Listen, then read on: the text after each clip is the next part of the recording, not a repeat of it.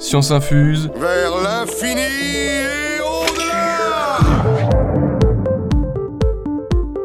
Bonjour à tous, il y a une question que posent souvent les enfants et qui vous traverse peut-être parfois l'esprit dehors quand il fait beau. Pourquoi le ciel est-il bleu? La réponse est dans cet épisode, c'est parti. La couleur du ciel est déterminée par l'interaction entre la lumière du soleil et l'atmosphère terrestre. L'atmosphère, c'est-à-dire l'air qui entoure notre planète, est composée de différentes molécules comme l'oxygène, le dioxyde de carbone, le diazote, l'ozone ou encore l'eau dans son état gazeux. Cela va peut-être vous surprendre, mais la lumière émise par le soleil n'est pas jaune ou orange, elle est blanche puisqu'elle contient toutes les couleurs du spectre lumineux, toutes les couleurs de l'arc-en-ciel. Ces couleurs sont en fait des rayonnements électromagnétiques perceptibles par l'œil humain, chacune correspondant à une longueur d'onde.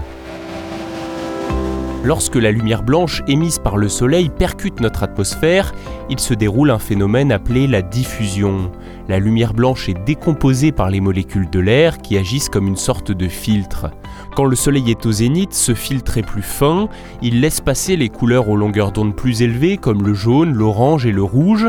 En revanche, les molécules captent les longueurs d'onde les plus courtes, c'est-à-dire le violet et le bleu.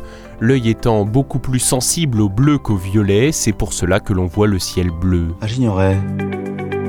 À l'aube et au crépuscule, au contraire, le filtre atmosphérique traversé par la lumière est plus important.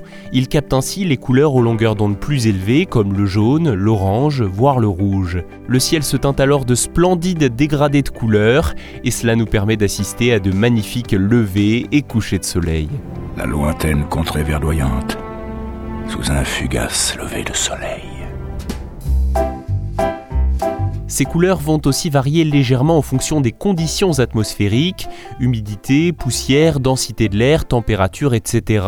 En haute montagne, par exemple, la pression de l'air est moins forte qu'au niveau de la mer, c'est-à-dire qu'il y a moins de molécules pour un même volume d'air. Les couleurs paraissent donc un peu plus sombres. S'il fait très beau en altitude, le bleu du ciel sera très prononcé. C'est beau quand même. C'est également à cause du filtre atmosphérique que le soleil nous apparaît jaune, alors qu'il est en réalité blanc comme la lumière qu'il émet. Les molécules de l'air captant les longueurs d'onde les plus courtes, seules les plus longues, les plus chaudes, font le chemin jusqu'à nos yeux, dont le jaune. Et lorsque le soleil brillera, il n'en sera que plus éclatant. Sans atmosphère, nous ne verrions que le ciel nocturne, comme les astronautes sur la Lune dont l'atmosphère est extrêmement ténue. Après, cela dépend de chaque planète. En 1976, une sonde envoyée sur Mars, nommée Viking One, dévoilait un ciel bleu. Mais après vérification et recalibrage de la sonde, il s'est avéré que le ciel martien était plutôt saumon ou écarlate. Finalement, tout est une question de perception.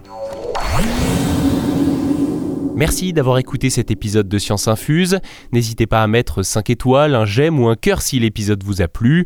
Et bien sûr à vous abonner si ce n'est pas déjà fait en activant les notifications. À très bientôt.